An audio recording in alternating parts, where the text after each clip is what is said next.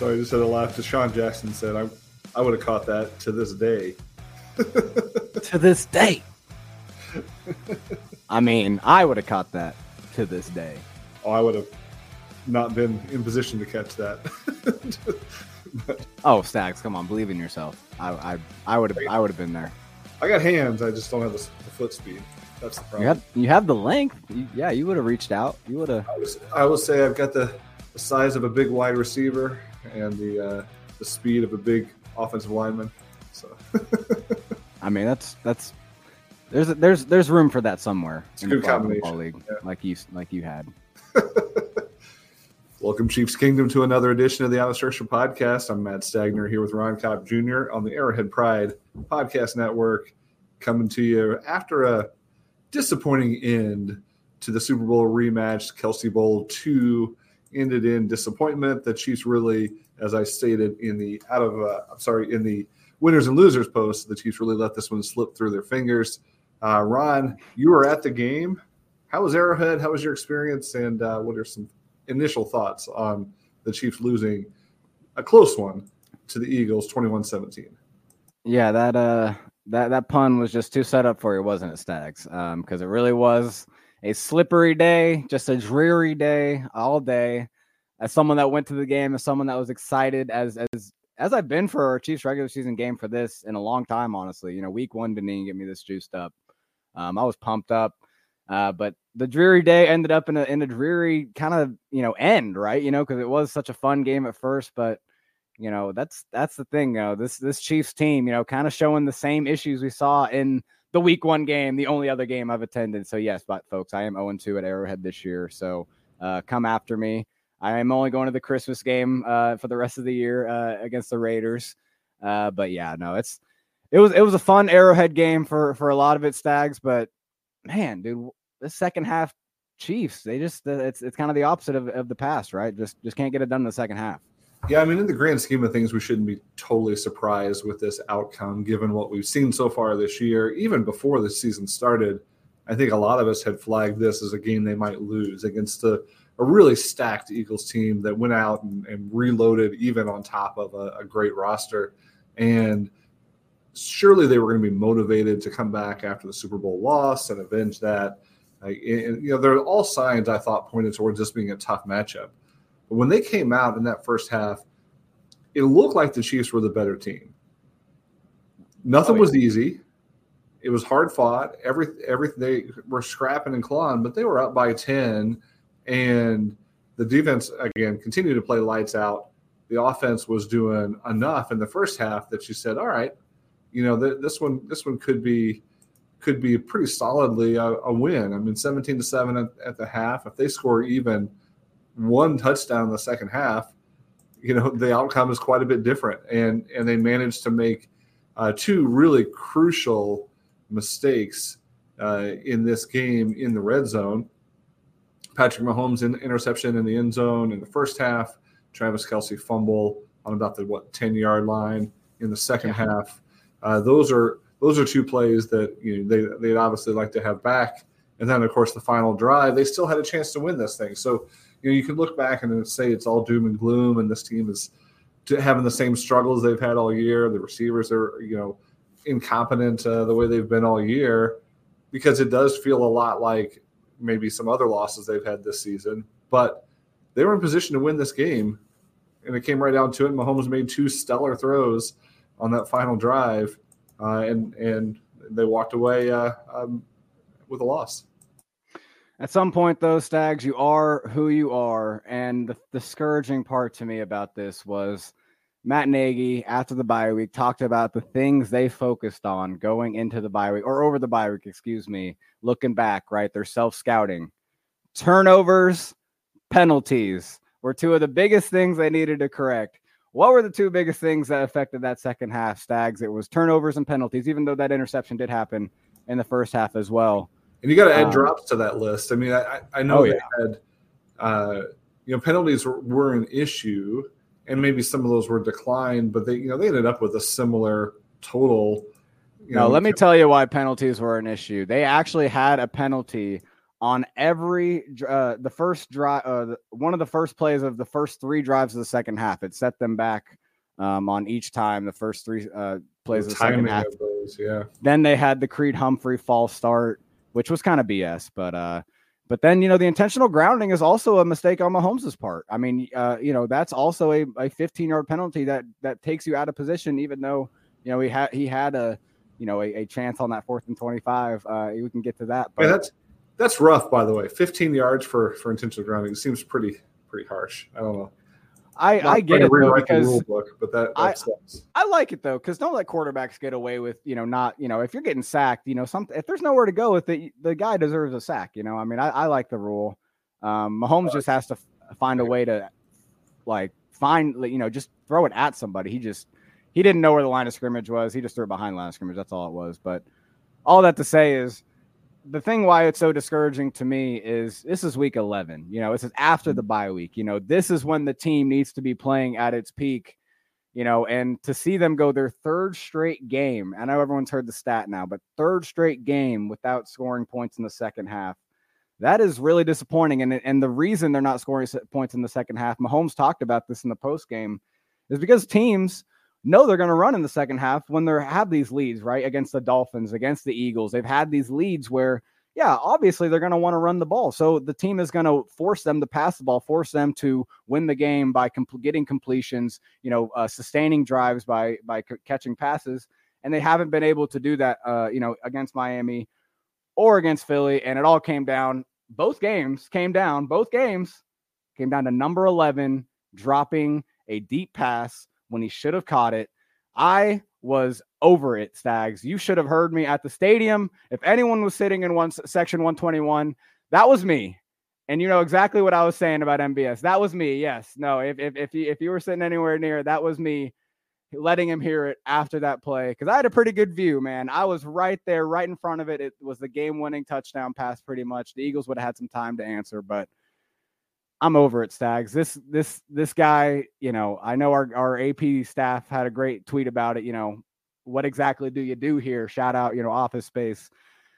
That's how I'm feeling, Stags. And so that's where it's just these same issues are still happening in week 11. And that's the problem. And this pass offense needs to be the reason they win. And it just feels like it's not going to be. If this team wins, it's going to be because of defense, it's going to be because of ball control. I just don't know if that's going to be you know, a recipe for winning a Super Bowl this year, Stags. I don't know. What do you think about that? Yeah, I mean, I've been preaching for for offense, uh, for for more balance on the offense, and using Isaiah yes. Pacheco as a as a building block. I mean, he was great this week. Um, he's really somebody that they should build around. He's somebody that gives energy, somebody that gets extra yardage. Uh, Rashee Rice is the same way. They they've got some of the pieces there to build a balanced offense. But yeah, if, if teams are going to say we're going to take away the run and force you to throw the ball uh, against Mahomes, it seems seems crazy. It seems yeah, intuitive. Exactly. Right? Uh, you, exactly. You've got you know the the best quarterback in the NFL, and you're going to try to force them to force the ball into his hands. You know, it, it is a it's a really strange place to be with this offense, and and I don't know you know, I don't know what they do mid-season here to change it. You and I were talking before the the broadcast. They were like, "Hey, you know, what does it look like in 2024? What does this room look like? You know, that's what everyone what should be. They make. Yeah. What's that? No, that's what that's how everyone should be thinking at this point about the receiver room because there's no in-season fix. We're past the trade deadline. There's no free agent. They're not going to sign T.Y. Hilton or Sammy Watkins or I know. I, I I had a buddy shout out my guy uh, send me something like that this morning. Like, you know, hey, T.Y. Hilton's out there. You know, uh, that's not the fix, guys. What, it's it's what year is it? Yeah. This this team is winning in this. If this team wins this year, it is going to be despite of the wide receiver position, and it's not going to be. It's not going to get any better until 2024, and that's that's all there is to it. I, I, that really is. And I'm gonna. Yeah, I'm if. And we have a question about this. Honestly, maybe this is a good time to ask this question. I really, I, I, I love this question. Honestly, from Super Bowl 57 champs at MP Pat Mahomes. At what point do you give Pacheco 25 plus carries and run an Alex Smith style offense? Stags, I know you love that question because at some point, doesn't it have to like? Don't we have to kind of get there, or, or, or is that the solution? I don't know if it is, but whatever they're doing right now in the second half sure isn't working.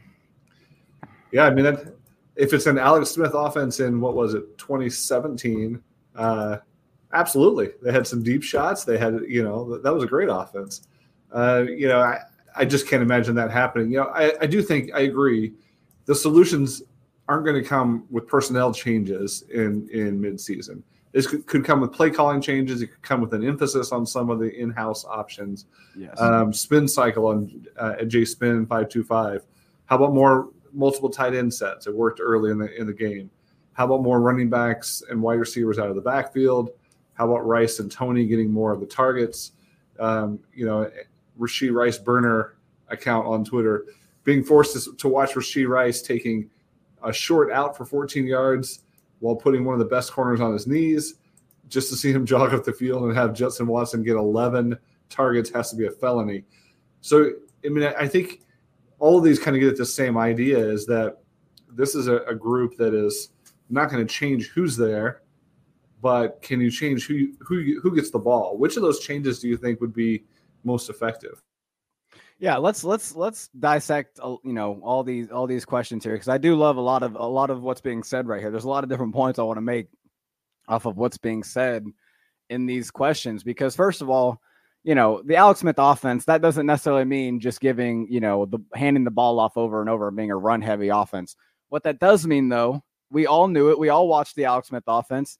Is just creativity out out the the yin yang, right? Just like you know, option plays, you know, and then obviously don't want to put Mahomes on too many options where he's running. With Alex, he felt a little bit better about letting him be the battering ram, I guess. But, you know, more just, you know, creativity in terms of, you know, just just trick plays. I mean, just like things that are, you know, uh, you know, things that are going to get the the ball in the hands of guys that are making plays like Toney and Rice, like in, in creative ways. I mean, that's what the Alex Smith offense was, was getting playmakers the ball in space in creative ways. The screen game. Why have we not seen the screen game be a more effective part uh, of the offense. And in the Alex Smith era, that was our favorite part of the offense. That was Andy Reid was known for. That's really so, mind blowing. I, I, was calling for it, especially this week. We given yeah, right. defense plays, you know, they ran the ball better than I expected them to be able to. But you you complement that with the screen game, and and you've got something cooking. Um, I'm I'm not sure why or where that's been. I know, and so that's one part of that Alex Smith offense part. But no, there's just to to to dumb it down, it's just more so like, hey, like just stop being a spread offense, be more the West Coast offense. Like that's really what it is. Like Andy is a hybrid. He runs he runs the spread and the West Coast together. That's what makes it so unstoppable or just so good is because it has so many the, the but the West Coast part is more conservative, is more, hey, you know, time of possession. Let's let's win this game with defense, maybe. The spread part's more scoring he needs to just lean the dial just needs to go a little more to the west coast part right and so that's where spin cycle talks about maybe some of these more these tight end set these multiple tight end sets i would actually disagree to an extent because there's no pass threat out of those that's right i don't uh, there's no pass threat out of the 13 personnel anymore when they had jody fortson teams had to still respect the fact that they could throw out of it and so they weren't maybe necessarily selling out for the run so you could get some runs and then at the same time teams were just in their base personnel. So then you could throw out of it, just take advantage of linebackers trying to find Forts and Gray and Kelce all over the field. But Bell, I've said it. I've said it. You know, I don't need to keep going over. But Bell's just not given that same threat. I, I wish they'd give you know maybe one of these UDFA's that they have on the practice squad just just a little just a little sprinkle of a chance you know down the stretch of the season against these Raiders, Packers, Patriots teams you're playing. Just just see what you what you got in them. But I will say, just just real quick with Toney, he mentions the running backs and receivers out of the backfield need to be more of a focus. Uh, yeah, I, I did like how they were using Toney out of the backfield uh, first half. That was really cool. Yeah. I want to see more of that. But Toney did get banged up, right? He hurt his hand. We saw that. Uh, you know, I, I I actually got a good view of that uh, on the sideline. Andy was kind of uh, you know talking with him, and he was just in agony. He really was. He was kind of you know going up and down, kind of holding his hand for a second. So you know, they might have been kind of cautious with, even though he did return punts after, after that, he might have been cautious with, you know, playing him too much. And Andy said it, you know, in the post game, he said, and I quote, "It's mainly been, it's mainly the health part. I've been cautious with his knee when talking about Toney and and the reps he's gotten. So there there is a chance, you know, when if if if the really important game comes into you know January, Toney's usage goes ways up, way up. But but yeah, I do think his last point, Rice and Toney need to get the majority of the targets at wide receiver is the correct run uh, one if this offense wants to be the most successful, right? What do you think about that? Yeah, I mean that's that's it. Well, I'll keep repeating it until that actually happens. Is let's focus on uh, Rice primarily with with Toney complimenting him and, and Isaiah Pacheco as as the the cornerstones of the offense, uh, along with Travis Kelce. I mean, I think we we do have to start thinking about that Travis Kelce conversation a little bit more. I know it's been happening yeah. in media a little bit. Uh, you know, he he looked a little bit slower, a little bit more tentative this week uh, than usual. Uh, showed some frustration. I think the, the coach had some frustration with him as well. Uh, I don't put that fumble on him. I mean, he got he got got it punched out. It's going to happen, but it, it is a it was a frustrating game for Kelce and and a little bit worrisome for things to come there. So I think you got to find the next wave, the next generation, and the next uh, identity for this offense. And to me, it is those guys who can get some yards after the catch. It's some of those guys that are that are energy givers, and I think that's what you the best thing you can say for Pacheco all season and last season. Uh, he's an energy giver, right? He's a spark plug. Toney was that way this week again too. Even uh, as a punt returner, I put him on the winners list in, in that article just because you know the, the guy just refused to get tackled on, on punt returns and, and really was trying to bring some energy and trying to make something happen. Uh, those are the types of players that you want to focus on. Yeah, I would say the most juiced up the stadium was was that one punt return he had where he he almost broke it and honestly I, I we were all kind of saying he he had an angle to the left i think if he would have just broke left and kind of darted for it and because he, he does have a tendency to just continue making moves and making dudes miss um, which I love. It was it was electric, man. I was fired up after that punt return, and that's what Toney gives to the offense too. And so that's where you hope you know the team can get him more involved, and it is just you know something where you know, at some point you can't just you can't hold anything back, right? At some point you have to just let him you play know, as much as he says, right? I was about to make that point is not just on Toney, but just in general. We keep saying, "Oh, Andy Reid's holding something back. They're holding something right. back for the playoff run." I don't know that they were holding anything back from the Eagles here. You know, this is a this is a team that you know it, it, this was a, a, slugfest. Really, this was a, a, a big game. Do, do you think they were holding something back this week? No, I would I would only say like Toney's like snap counts. Like I would say maybe if we were in the playoffs in this game, Toney does play more. Because again, I mean, he he even said it in the game, and I know he was he, he was kind of talking about you know leading into the game how that he hasn't been involved uh, leading into this game, and he kind of said, yeah, we got him more involved this game, but it's still only twenty eight percent of the snaps. I feel like he's proving that he's one of the best guys. Him and Rice are the best guys with the ball in their hands after the catch. That's what this offense needs 90% of the time when they're throwing the ball. So, yeah, I, I think if it was in a playoff game, they'd get him the ball more, maybe, but that's the only thing. No, I, I, I don't think Andy's like holding anything. He wasn't holding anything back play calling wise. They wanted to win this game because if they win this game, Stags, they're the only team with a two loss, the uh, two losses in the AFC. They have a one game lead on everybody, and they have a head to head tiebreaker against two of the I think three or four teams with a three loss record. So that's right. They would have been sitting pretty if they would have won this game. Yeah, we talked about that last week. How big the right. game was from a potential standpoint. Losing isn't as as harmful, but winning would have been would have been huge. And you know, I, you talked about being seven and three. Uh, Blake Williams on Twitter says, "Here's a crazy stat: the Browns and the Chiefs now have the same record, and the Browns have scored more points than the Chiefs so far this season. How does that make you feel?" Dorian Thompson Robinson, PJ Walker, and Deshaun Watson, three headed monster. What are you talking about? That's you know, it's hard to beat sorry. that. yeah, right. Yeah. Did you sneeze? What? What was that? Yeah. Uh, so yeah. How about Dr. Spaceman's tweet here? Uh, well, let me say real quick though, we I I do want to make a point on just I I I want to give my guy Rashee Riceburner uh, just a little more uh, runway on his on his question about Justin Watson getting 11 targets being a felony because I love Justin Watson. He's been a great player uh, on this team in his role, but he led the team in snaps at the receiver position last night. He, yes, he led the entire team in targets last night, including Travis Kelce. More targets went to Justin Watson last night, and they were, you know, really focused on taking away Kelce. But if Justin Watson is your primary target guy in an offense, like for your pass offense in a big game, like that's bad. Like, don't mistake it. Like, there's no ifs, ands, or buts. Like, it doesn't matter how well he's playing. It doesn't matter how well anything else, whatever else is going on. That is not a recipe for success. And it's nothing against him. But when you give him 11 targets, he's probably going to drop two of them because he's Justin Watson. He's a role player. He's not supposed to be your number one target, your number one guy. He's an undrafted free agent at a Penn. He's been great for what he's supposed to do. Yeah. But you can't give him 11 targets in, in a big game and expect it to not end in a drop on fourth and 25. You know, that, and I will say the interception Mahomes threw to him in the end zone. I think there was a little bit of that being telegraphed. Mahomes was reading him all the way, and the safety just could see it. I know Mahomes just put a little too much loft on. It. If he would have just fired it in there, it would have been a touchdown. So it's not on Watson or anything. But I do think Mahomes is just, it's so obvious that he just wants to only throw to him, too. And it's obvious in the offense play calling, and it's obvious in how he trusts the receivers. But like, that is a recipe for failure, eh, uh, you know, in, in terms of the, this this NFL right now. Like having Justin Watson as your main guy, and like yeah. I want him to play over MVS, but he can't be 11 targets in a big game. That's just our guy Carrington Harrison uh, tweeted out Justin Watson is like the seven point per game scorer, and they're trying to get 19 a night from him. Uh, like I love that. I love that basketball analogy. But yeah, you you've got you know there are there are role players and there are you know featured featured players, and he's a role player.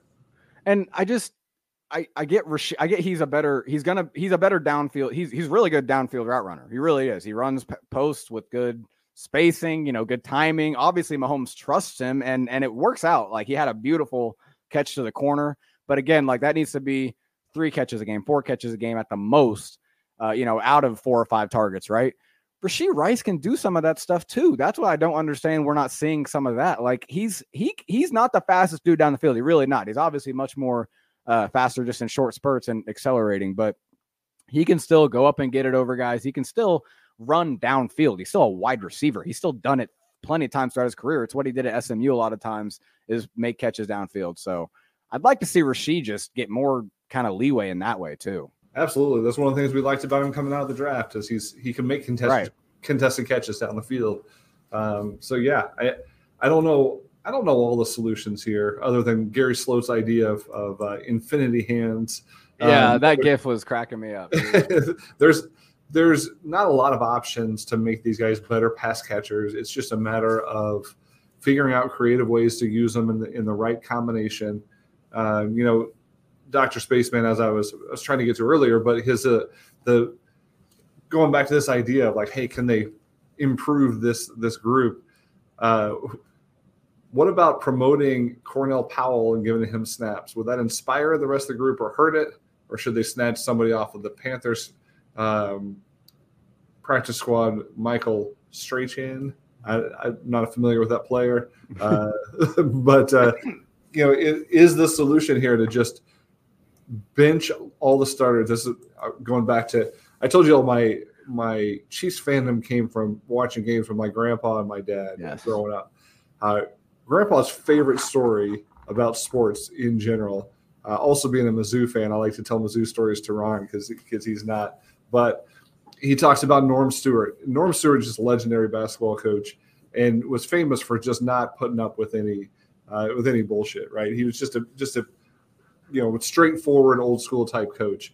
And my grandpa remembers this one game where they were all to his eyes they were all showboating and and so norm benches the entire starting five for for a substantial portion of a game uh, so I tell that story just to say, hey, is that part of the solution here? Should they should they literally just bench the starting five wide receivers and let anybody else have a chance at it just to prove a point? Would that help or, or hurt? Yeah, you know, there's I, I want to see some sort of motivational tactic like that, right? Like I know like Coach K one time like told his players they couldn't wear wear any Duke gear around campus. They didn't earn it or something. Yeah. Like they, if they were caught, they'd be in trouble or something. Like they have to earn it back or something. Like you know, just uh, you know, I don't know what it is. I'd love to see something like that, but it is not definitely just sending up Cornell Powell. Although, hey, you know, I wouldn't. I I said it at the tight end position. Down the stretch of the season, again, you play the Raiders twice. You play the Packers. You play the Patriots. You play the Chargers at the last week of the season, which you know I really don't think is going to be that serious of a game with them hmm. crumbling at this point. Although, hey, with the AFC, they could still make a late run. It's kind of a wild AFC playoff picture right now the Bengals, you know, obviously Joe Burrow's out for the season. That can't, that game can't be as serious anymore. Although they'll they'll still give a fight. You know, they're still a good team, even with a backup quarterback in my eyes. All that to say, there is room down the stretch here before the playoff run to experiment a little bit with personnel like this. bench MVS for a game. Who like I don't know, like you know, send a statement. He's dropped two huge passes back to back games. You play the Raiders upcoming. I, it, you know, it's not going to happen, right? But like, if you're asking me, like, I don't think, I don't think you would hurt the room if you held someone like MVS accountable like that. Yeah. I mean, it would maybe yeah. just be like kind of weird, but like, I don't know. It probably would hurt the room, maybe. Yeah, I mean, he's your veteran. he's the one. he's your veteran. He's the highest play, paid receiver by far uh, of that group. You know, there, there's something to be said for that, and I've saw I've seen a couple people making points about accountability on this team right. and, and pointing to the coaching staff and saying, "Hey, is the receivers coach not holding them accountable? Is are they missing Eric Bieniemy oh uh, as, that. as that enforcer?" Uh, I don't know the answer to that. Maybe it might be something worth trying. Did you see the receiver talk? The receiver coach talk, Connor Embree. Did you see I, all that discussion on Twitter? I saw a little bit of it. Uh, didn't seem like people were super impressed. Yeah, that's all it was. People weren't impressed with his practice or his uh, press conference, and somehow that turns into, oh, that's why the receivers aren't playing well because this guy's the receivers coach. I just want to put it out there. I I I I felt strongly enough to tweet about it, but like, guys, Connor Embree, first year receiver coach, his first year coaching the position, is probably the least impactful voice the receivers hear on a day to day basis in the room. They have Andy Reid, they have Matt Nagy they have Joe Bleymaier, last year's receiver coach, who's just a pass game coordinator. And you know, they have I think David Girardi is the quarterbacks coach who's been there a long time. Like he's he works in like there's so many voices there. He's he's obviously a young dude. Like he's not he's not gonna be a, a you know veteran on the podium. And to me, it's like has no bearing on whether he the receivers are playing well or not. But yeah, I just it, wanted to just put that out. it feels like an easy easy uh, cop out. Like, hey, who who can we blame here? And you know, the um, the performance of the wide receivers at some point it's concentration it's execution right? And there's only so much a coach can do with that but but yeah right. I i, I think they should leave no stone unturned right? Do whatever it takes. Yeah i, I don't mind saying i put mvs as inactive for a week and and you know give somebody else a chance. I, I don't i don't hate that idea at all and not to blame it all on him and, and he's taken you know definitely taken a beating right now and he's come out uh, you know, and tweeted about it and, and, talked about it, saying, "Hey, I'll be better. I appreciate appreciate the criticism and the support. I'll take everything that comes with it. I, you know, know I can handle it." So like, he's taking it like a man. He's doing, you know, what what you would want to hear from him, but you know, on the field, performance wise, yeah, something should change, and it can't really be. It can't really be a bunch of new players coming in. So it, has got to be it's got to be execution. tell you what, let's let's take a break and hear from our sponsors. Um, do you have a do you have a, a, player in mind for this week's game? Uh, if for those of you that are new here, every week we try to come up with somebody who's played for both the Chiefs and their upcoming opponent. And uh, Ron stumped me last week, if I remember correctly, but uh, uh that was the first time. So we'll, we'll see what you got this week. Yeah, I, I, did get you last time, and I'm gonna try to get you this time too, because you know this guy's pretty underrated in his NFL career. Um, yes, this guy. What NFL player am I? I played for the Chiefs and the Raiders. First with the Chiefs, then the Raiders. I finished my career with the Raiders. I was a two-time All-Pro and NFL MVP, and with the Chiefs, I didn't do much. But some people really think I, I should have played a, a, a, little more. And some people would tell you that I would have led the, the, the, the, team to the promised land a little bit one one specific year. So uh, that's all I got to say about, about who oh, am man. I. Ron's throwing up softballs. We'll be right back after this. Stick with us on the Out of Structure podcast.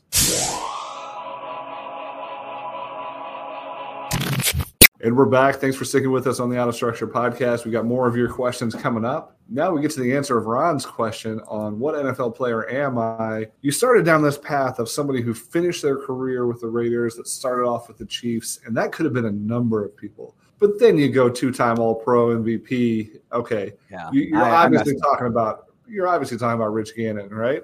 Yeah, no, I I, I gave you too much. I gave you too much. I Elvis, I, Elvis Grbac's backup. Yeah. Oh man, I know. I I that's I only know Rich Gannon's name from growing up and hearing, oh man, if we would have played him, like from all the older people in my life I knew as Chiefs fans. Yeah, that's uh that's that's a name. So shout yeah. out to you. It's it's an underrated name though, you gotta say. But again, yeah. I gave it away. There's only so many MVPs. Thomas Ramirez asked us, how does Pat trust any of these receivers now? It's a good question. Um that's kind of where it's like I made this point. I, I write for AP Premier. Uh, it's a it's a newsletter. Um, it's a it's a great newsletter. We got like out uh, you know uh, outside voices coming in and, and giving us kind of insights on the Chiefs. And Pete kind of gives you a little bit more from the locker room than he'd give you on the site because um, you know he's in there every practice, every game. You know they're giving more and more access. But all that to say, the piece I wrote for there because I always write a first look, kind of my first initial thoughts on the field of what is happening. And man, my thing is like Pat's got to feel almost backed into a corner right now in terms of who do I trust. It just there's really no end in sight in terms of you say like okay Toney and Rice are the guys you want to get the ball to more, but Stags we've seen them have drop problems and do the same exact thing that MVS and, and Watson just had problems with last night, right? Like Toney cost the game the us the game week one pretty much. You know, Rice has obviously had drop problems and he's a rookie, so you're hoping he he he grows out of it.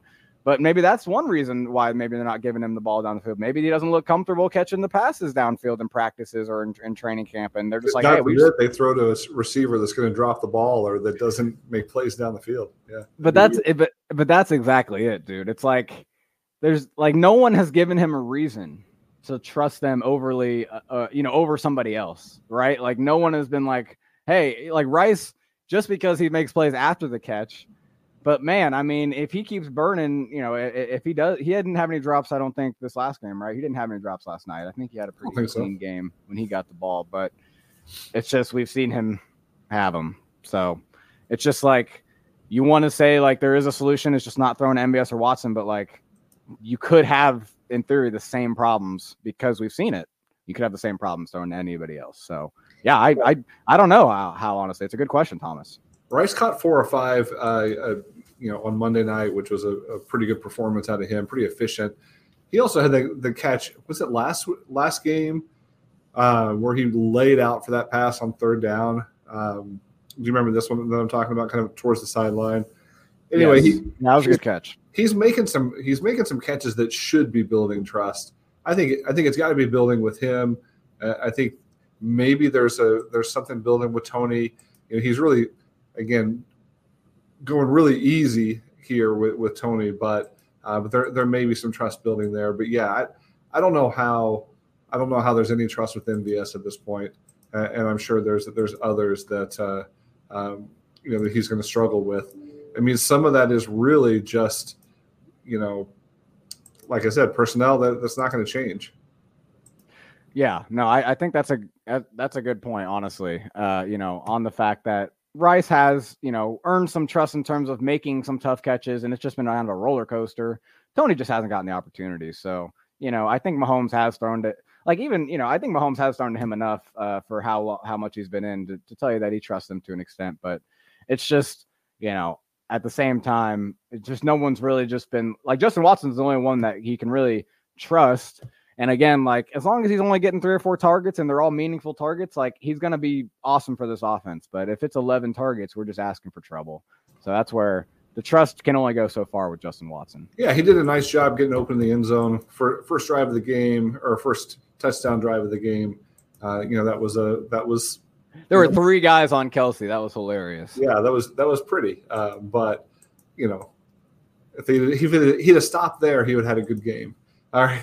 Thomas Ramirez also asked, what was worse, penalties on the offensive line or the wide receiver play overall? I think we all agree that it's the wide receivers that, that are the worst. But let's talk a little bit about the offensive line because I struggled this week on how much blame to put on the line. You know, the tackles struggled at times. The the penalties are persistent uh, and consistently a problem. And then it seems like the last couple weeks – for whatever reason, somebody always seems to run into Donovan Smith and and fall down. Uh, and and it, previously it was Mahomes. This time it was uh, Pacheco. I think it, it's one of those things where it's it, it, just makes me wonder about the play of the, especially the tackles. I think Trey Smith was big this week. Uh, I've, I've, seen some some highlight reels of him versus Jalen Carter just battling it out in the trenches. Uh, I thought Creed was better, and Tony and, and even Thuney was better, but I, I, think maybe the tackles might be an issue. What, what do you think? Yeah, I mean that second play of the game, uh, Jawaan Taylor gets beat clean by Haason Reddick, and actually, if you if you take a look at it, which I'll definitely post on Twitter once the all 22's out, MVS uh, does a great job beating his guy, fakes a corner, goes post. There's no safety help because they are blitzing, and he would have been, you know, if Mahomes bought himself a second more, he would have had a touchdown to MVS probably if he would have caught it. Obviously, he probably, you know, that's a 50 50 shot because it's wide open. Um, actually, probably more like a, a 20 80 shot. Um, anyway, but yeah, no, I that's the one thing going into this game. I was once it started raining a little bit, I was a little worried because I didn't know if this if we could trust the run game against this Eagles front. You know, the Eagles front was giving up the least uh, rushing yards per game coming into the game in the NFL. It's because they have dudes um, like uh, Jordan Davis, right? You know, big guy from Georgia from last year. J- Jalen Carter, obviously, still. Um, but even guys like Milton Williams, who made some plays last night, 93. Um, you know, guys, they just have a bunch of names on the interior that can that can just just clog up space, right? And so it's hard to run on them. You got to give credit to the offensive line in the run game specifically, for sure give, uh, gaining space, giving holes for Pacheco to run hard to. They were really setting the edge well on off tackle runs. That's one thing I noticed. Like Noah Gray and Travis were doing a great job a few, on a few occasions, um, really sealing it and, and giving Clyde. Clyde had one where, man, if it, I swear Clyde has these runs where it's like it's a great run for him, but like if it was anybody else, it might be a crib call. like it's one of those like I love Clyde and and Jerick had one too. Honestly, actually, uh, mm-hmm. uh, where he kind of broke loose and got tripped up man, he was slow getting into that second level. Like if that was if that was Pacheco, that might have been a crib call as well. So yeah, I, am a little concerned about McKinnon slowing down. I think uh, yeah, I think a lot of people were laughing about Clyde this week, kind of looking like uh, Eddie Lacy or somebody, look a little little, little oh my gosh. Wow, uh, that's that's rude. I don't know what that was all about, but but he looked good. He had two big runs. That's all he had. But but both of them were, were, were good runs and well blocked. And so, yeah, I think you got to give some credit to the line for the for the run blocking this week for sure. Yeah, no, and, and I should say one of Clyde's runs was an awesome. You know, he was churning through. He runs very hard, and he definitely doesn't go down easy. Yeah. Um, the other one that was open, it was just it was kind of towards the red zone. It was right in front of us. It just felt like it was so well blocked, and you know, if it was like a, if it was like a, you know, if it was somebody like really good, it might have been. And they got blocked anyway from Gray and Kelce on that one that you're right. Yeah. yeah. no, they I, Gray was was doing well setting the edge all game in the run game. But yeah, no, I I will say in the past game, it definitely felt like you know uh, part of the reason, and this has kind of been a theme lately. You know, uh, some of the reasons maybe the past game doesn't feel as uh, you know clean is they do have to keep tight ends in to help chip, help the offensive tackles, um, or the offensive tackles just kind of give up pressure. Mahomes has to navigate it. Um, even on the uh, touchdown pass to Justin Watson early, you know, he did have to, you know, really play, you know, well in the pocket, kind of, you know, make a few guys miss a little bit. I mean, it was it was it was blocked up decently well, um, but there was definitely pressure. So yeah, I do think Jawaan Taylor uh, definitely doesn't do as well as I thought he would do against like straight speed, because um, that I mean he just got beat speed wise on that, even with kind of having the tight end help on that uh, that second play of the game. And so they are going to have they are dedicating chip help a lot uh, to guys that maybe are supposed to be maybe better pass protectors than they had last year. And that was kind of something we complained about last year with the offense sometimes is they dedicated too much chip help to guys that were supposed to be, you know, cornerstone left tackles. You know, uh, it's just the other side maybe now. So you know, uh, it's it's weird though because and I know some of this, a lot of this is Mahomes, but that one loss uh, of Taylor's uh, early on that first drive that led to a sack, that was the only sack they gave up on the day. So if you yeah. give up one sack and you rush for 168 yards on a 5.6 average, you know, you would think that that would end up being a, a, pretty good day for the offensive line looking back. I mean, I know there was a couple of other plays where Mahomes was under pretty severe pressure, and including the one he had to throw away. But, you know, it's it's just funny. If you, if you just look at the stats, it doesn't look that bad. Well, I, I would I would say it's a good day from the offensive line overall. I mean, I think they play well against the Eagles front. I mean, this Eagles front is good, um, very good, one of the best, probably the best in the entire league. So I definitely don't want to be here saying that like I'm disappointed in how they played. They played their asses off. They played well. It's just that in general, um, you know, if we're trying to think of, you know, you mentioned the tackle play, if we're trying to, you know, look at reasons why maybe the pass offense can be a little cluttered at times, it is because, you know, they are dedicating chip help and, and kind of keeping guys in, and that you know doesn't allow as many guys into the route, right? When you when you have to leave a tight end in for a second or the running back in for a second. But all that's to say, I mean, yeah, I think they played their asses off. So shout out the O line; they definitely deserve credit for. I mean, again, if the pass game catches a few more passes, doesn't turn it over. I mean, this is a, resounding win, and we are loving up the offensive line for how they they paved the way for it. Well, what about at Jake for now? Jake Wilson's question.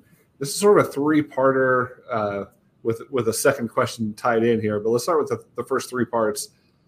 Looking forward and looking kind of where they are in the season, how should the Chiefs fans feel about Kansas City's pace when it comes to injury and load management? So, are, how healthy are the Chiefs at this point in the season compared to what you would expect? And and how about uh, load management? Is there anybody else that they need to be worried about from a load management perspective? Yeah, we've talked about Toney. Like that's the one that they are apparently keeping a pretty good eye on, and so I think they're in a great position injury wise. Obviously, right? Like they they had no one on the injury report this week. Nick Bolton is going to be coming back from his, uh, and it was wasn't it a wrist injury? Like that's not something that you can really be worried is going to affect his play when he comes back. He's probably, you know, maybe he doesn't hit as hard that first game while he's getting kind of a feel of it again, right? Because that wrist yeah, cast be, on or whatever. But but yeah, so I think they are in an amazing position injury wise. It's honestly one of those things where, you know, you kind of have, you know, this.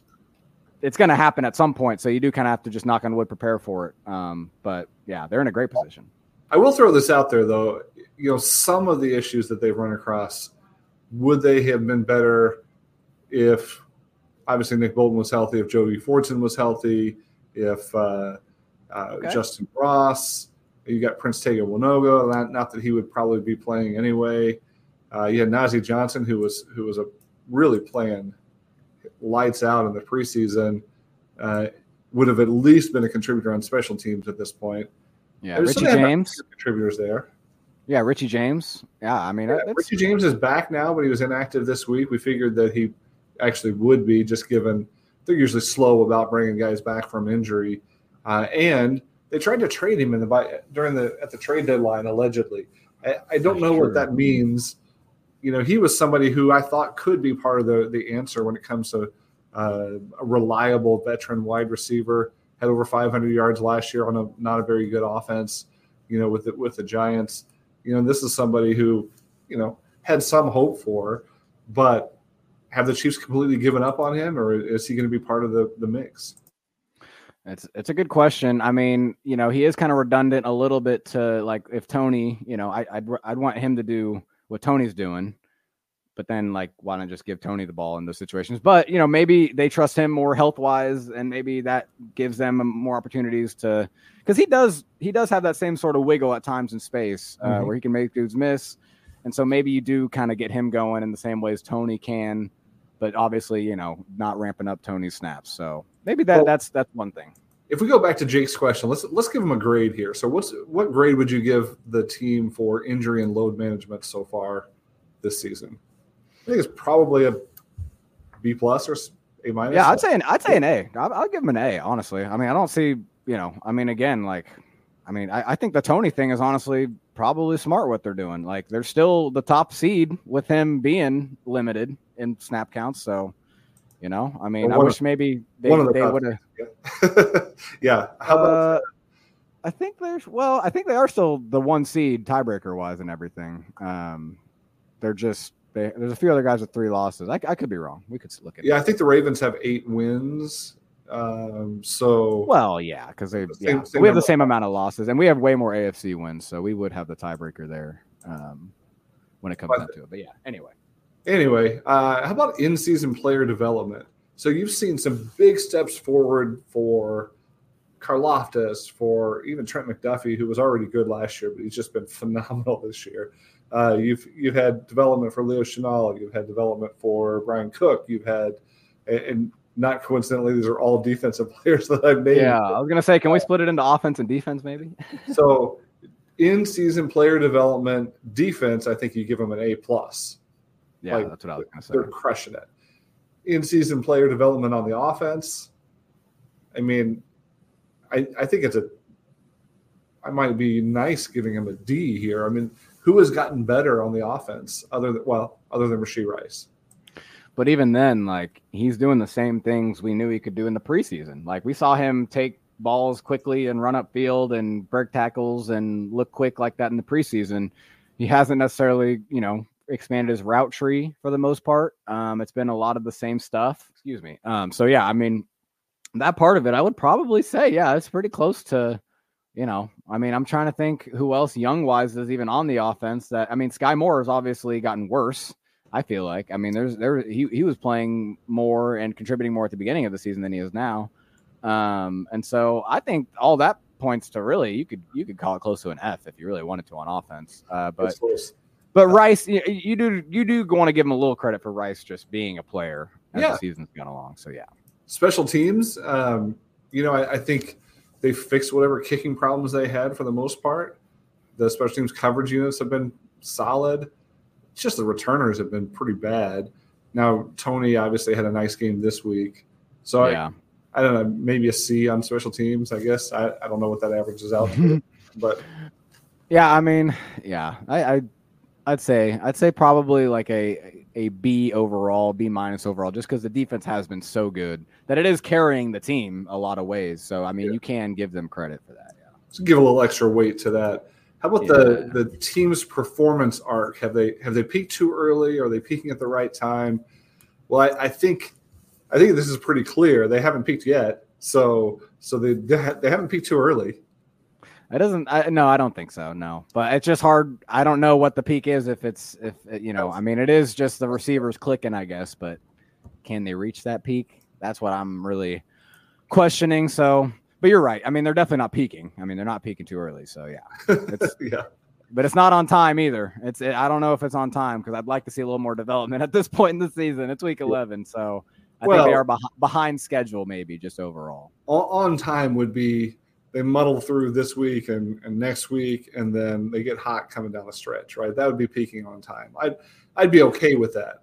Uh, with no, them right. That's kicking it up in December and just just really hitting their stride when the playoffs come around. That's they still have time to peak as far as I'm concerned. Yes, you're right. I guess on paper to me, that's probably what is going to happen. Like I'm I will predict that they get hot, you know, by winning these games down the stretch. I guess to me it's just like but I guess that's what he's asking, the performance arc, you know, just this season this season's team. So but I just don't know if it's going to result in them like staying hot for a Super Bowl run. I think it might. I think what you saw Monday night, in my opinion, is going to be pretty close to how it looks at the end. That's I really do think so. I believe it. Yeah, it's possible. Um, all right, one more question from our guy Jake Wilson. In hindsight, should the Chiefs have kept a traditional fullback instead of that extra wide receiver? You know, we were advocates for the fullback. Um, I I wanted to see them take like you know Hunter Lup- Lupiki, oh yeah, or, uh, Lukey, whatever his name is, uh, or this, one of those other guys. I think it would have been fun to have that extra element to the offense. You know, maybe this becomes a running team in the second half of the season. Maybe the fullback could have been could have been useful, and maybe just on an ancillary benefit, one less wide receiver, they would spread the ball out a little bit less. maybe that would have been a positive early on. Yeah, no, I think uh, I think Blake Bell just needs to be used as a fullback, and then we'll be fine. But instead, we're still using him as an actual third tight end. Um, so it, it's it is it is one of those things where um, it's just this this tight end group is just not as explosive as it was last year. So yeah, let's just give Blake Bell that fullback position. We'll just call him a fullback, and we'll just say we need to bring up. Uh, let's just do it that way. We'll bring up one of the UDFA tight ends that way. Yeah, I mean, it, it's one of those deals where it's not where the league's going, but having something, having that extra element, having something a little bit less predictable, you know, having a, another body type out on the field, I would have been, I would have been perfectly fine with that, and I think it could be fun. Well, tell you what, Ron, this is Thanksgiving week. It's holiday. It's it's time to start thinking about, you know, what are we thankful for? How can we enjoy this time with our friends and family? I think we should do another Thanksgiving food draft um, and, and, talk to. We'll see who ends up with a better plate. Uh, but first, from a Chiefs theme from Ed Holinsky, what should Chiefs fans be thankful about with this year's team? I'm going to start with Mark Gunnell's tweet here. For our, our guy Mark put out, hey, let's put this thing in perspective. The Chiefs had two red zone turnovers from their two best players, and several drops and untimely penalties, and they still had a chance to win against the top team in the league record wise. Clean up the mistakes. This team will be fine. And then he followed it up with a tweet saying that this team uh, tonight sucks, but the Chiefs will still be the number one seed and host the AFC Championship game for the sixth consecutive season. That's a bold prediction, but you know the the Chiefs should be thank Chiefs fans should be thankful that this team is still competitive. They're still at the top of the league. They still have the best player in the world, and and the best defense you you've seen in a long time. So I think a little perspective, and we we we all might feel more thankful about where the Chiefs are. Yeah, no, I, I was gonna say, uh, I the thankful what I'm thankful for really honestly is is appreciating uh, you know on the other side of the ball for once in this Mahomes era. I mean, you know, it's all like you know, I've been writing. My first year writing was Mahomes' first or second year, excuse me, uh, starting, and so it's just all been. Yeah, I've been all focused on how the offense is played and how you know what the offense does and kind of the the ins and outs of it it's been so cool to kind of get into the weeds more of on the defense and how they're really uh, leading this team and and the different players that are stepping up, how they're using them, and and Spags talking about them has been so cool to kind of listen. Spags is a great press conference listen. If anyone's ever curious, um, definitely listen to what he has to say. It's usually on Thursdays. So yeah, shout out uh, the defense. I think that's what we got to be thankful for because I will say again, this team is not going to win because of the receivers. But hey, this is a weird year in the NFL. This defense could lead them to the lead them to a win. Like I'm not saying that's not out of the question. Like I want to make that clear. It's I just really don't think the offense has it in them to be the the primary reason they win the Super Bowl. The pass Well, we're staying on the positive side here. So yes, the defense for sure, and the youth of that defense has got to leave you thankful and optimistic about the future. It's so nice to watch a game, and even like the the Dolphins game, when you come down to the last drive, and you know the defense needs a stop for them to win and to actually have some faith that the defense is going to get that stop. I mean, we didn't have a lot of faith that the offense was going to score at the end of the game here against the yeah, Eagles, right. But we had faith in the defense getting some stops. So, so having a defense that you can believe in that can close stuff out, you're right. It, it could be a difference maker if if the offense doesn't lose the game for them.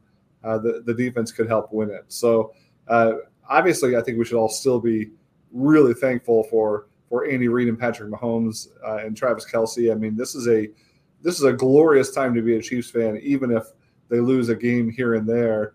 You know, you're you're talking about a team that in my lifetime didn't sniff the the championship game much, and, and now they've been to three Super Bowls in, in recent years, and there's a pretty good chance they're not done when that when it comes to that. So, be thankful for this entire era of Chiefs football as a Chiefs fan.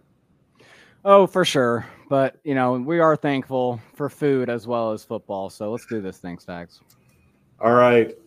Yeah, let's call this the second annual Thanksgiving Food Day draft. Uh, Thanksgiving Day food draft on the Arrowhead Pride Podcast Network. Uh, I'm going to give Ron the first pick because I typically dominate these drafts whenever I do this with Ron. so I, I can't first, lie.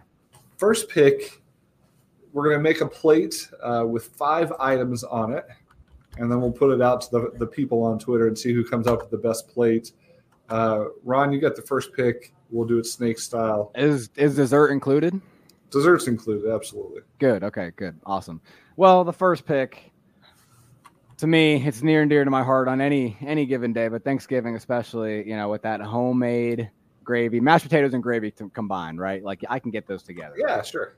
Mashed potatoes and gravy, just absolutely elite side at any time. But during Thanksgiving, you get the homemade potatoes a lot of time. I mean, my mom does. You get the homemade gravy, mm. you know, and it's just it's just hitting different. So yeah, shout out. Right. gravy. That's a good base. That's a good place to start. You're you're building in the trenches, so to speak. Uh, yeah, yes. absolutely. I, uh, I like that. So for number two, uh, for for the number two pick, I'm going to go. I'm going to go with turkey, which is always the you know a lot of times the MVP normally I, I, cook the turkey like my grandmother did, like she taught me when I was like 12, uh, just the old fashioned way of doing it. This year with my family, we decided to be lazy and ordered a smoked turkey. Uh, and I'm pretty pumped about that. I think it's going to be I think oh, it's yeah. going to be a choice because you can because it's versatile. You know, you, you start off with it at the at the dinner with the mashed potatoes and gravy and slap that over on the turkey and eat it all together. But I almost look forward to the turkey sandwiches more than the the, the initial run of the turkey. I, am tempted a lot of times just to go straight to the turkey sandwich and skip the whole, you know, Thanksgiving dinner. Just make it, just make a big fat turkey sandwich and then eat the sides with it. Yeah, no, that that's you're speaking my language. I'm the same way, and you know, honestly, I'm just I'm I have to take. I'm sticking with my carbs because of that. I love me. My mom makes homemade rolls, homemade just bread rolls. You know, cooks them from the you know yeast. You know, from the from the get go. Man, they are fire. They are my favorite. So I do. I'm gonna do some rolls for my second pick. All right. Well, carbs, carbs pick, all day. for my second pick, I'll add some carbs, uh, but also maybe a little bit of meat with it as well. I'm going with some old fashioned stuffing made with sausage. Yeah. Ooh, that that just hits sausage. it hits a little different, man. That is a uh, stuffing is a good side anyway. It's something you don't eat throughout the rest of the year, but uh, make that that I don't know if that's Southern style or what that that's that stuffing with with a little sausage in it uh, gets the job done.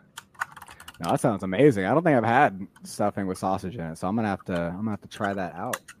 Um, I have to go. I, I have to make sure this gets on my plate. I got to make sure you don't steal it from me because you know in recent years as I've become an adult, Stags, this has become you know I've it's become a favorite of mine. The old pumpkin pie, the old classic. I could eat thousand. I I could eat so much pumpkin pie on Thanksgiving. I I used to just I don't know. You know, as a kid, sometimes there's just some things you're like, oh, I don't want to eat that because it's whatever. Like, you know, I I just didn't feel like it was it was good, but. I've come to the light. I've come to the light. It is it is goaded. Um, so shout out pumpkin pie. Ooh, that sounds good. All right. Um, so I've got so far. Ron's got mashed potatoes, rolls, and pumpkin pie. I've got turkey stuffing. I've got a couple different ways I can go with this this next Ooh. pick. I'm going to go with the old fashioned. Again, this is old fashioned, but not. Uh, if you've ever tried to make this particular dish with premium ingredients, fresh stuff, you know, uh, high end ingredients, it's not as good. This green bean casserole with canned green beans, canned uh, cream of mushroom soup, and, and a container of those fried mushroom or fried uh, onion things that go on the top. For some reason, it tastes so much better with the worst, cheapest ingredients possible uh, than if you try to order. We tried to order it from Whole Foods one one year, and it was like fresh green beans and, and homemade, you know, roux and all this stuff. And it was just not the same. So, green bean casserole with the, with the canned ingredients. Dang. I I I, that, I was choosing between pumpkin pie and that. I just I just really wanted to get pumpkin pie on there, but my mom makes a great green bean casserole, so you definitely just stole a pick of mine. But that's okay. We'll bounce back. We'll bounce back here. Um, you know, I I'm looking at my plate. You know, I feel like I still need some some meat, right? Like I don't have any meat here. Uh, some protein on my plate. You know, I will say my my wife's side of the family they they value their ham on Thanksgiving, so I got to go ham. I, I ham is one of those meats I never eat except for the holidays, and so mm-hmm. I kind of like it that way because it's just it, it it's not it's not a meat that you you kind of get tired of ham. You know, I don't know, like uh, you know, you can't eat it too much in my opinion, but on Thanksgiving, on Christmas, you know, a little uh, honey baked ham maybe, or just a little you know brown sugar on it or something. Yeah. Excellent. Also makes an elite sandwich uh, as as right. leftovers or during the during the meal. So I was hoping, or I was assuming you were going to come back and go with the meat here. Uh, so Ron's got four of his five picks down.